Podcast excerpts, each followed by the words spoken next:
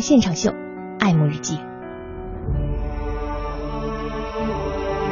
那里有高原的灿烂新阳，那里有纳木错宝石蓝色的湖水，那里是西藏，那里有仿佛触手可及的漫天星斗，那里有圣洁吉祥的格桑梅朵。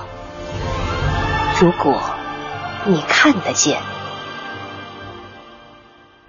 我们都无法想象自己的世界没有了光亮会是什么样子，但是在西藏的每一天都有孩子失去光明，而他们并不觉得这有什么不对。关爱天使的眼睛，海洋现场秀，爱慕行动，在路上。大家好，我是陈小岩。首先，非常感谢大家一直在关注我们的爱慕行动。昨天海洋在微信当中发出了求助信号之后，很多朋友都在后台留言鼓励，这让海洋工作室的小伙伴们都非常的开心。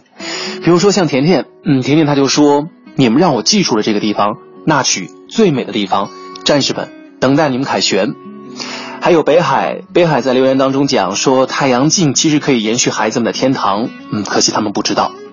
还有黄源，他的留言这么说的。希望更多的人来关注这些孩子，就像一首歌唱的那样，只要人人都献出一份爱，世界将会变得更加美好。很烂大街的一句话，同样也是很真诚的一句话。加油，海洋，你是最棒的。呃，在众多留言当中，还有一位听众，让海洋和工作室的小伙伴感受到了一百度以上的热情。昨天他联系上了我，并且送上了一封满满正能量的信。信。是这么说的，海洋老师您好，一直都在关注您的账号，尤其是在您播出《爱慕行动》之后，我更是每天都会到点阅读，并且分享给我更多的朋友，希望通过自己的绵薄之力来一起保护藏区小朋友的眼睛。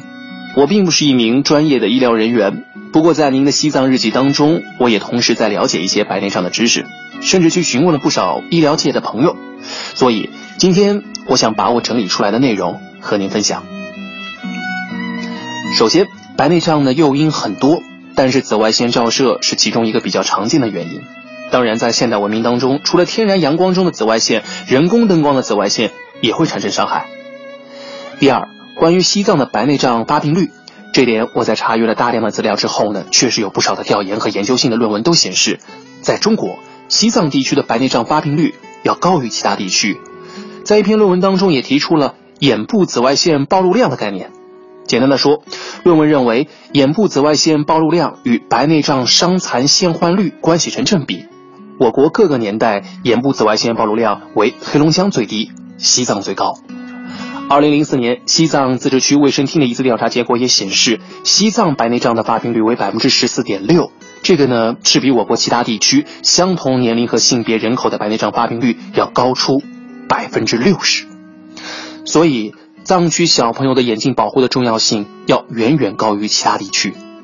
第三，关于如何更好的帮助小朋友，海洋老师这里也是只代表我个人的想法哦。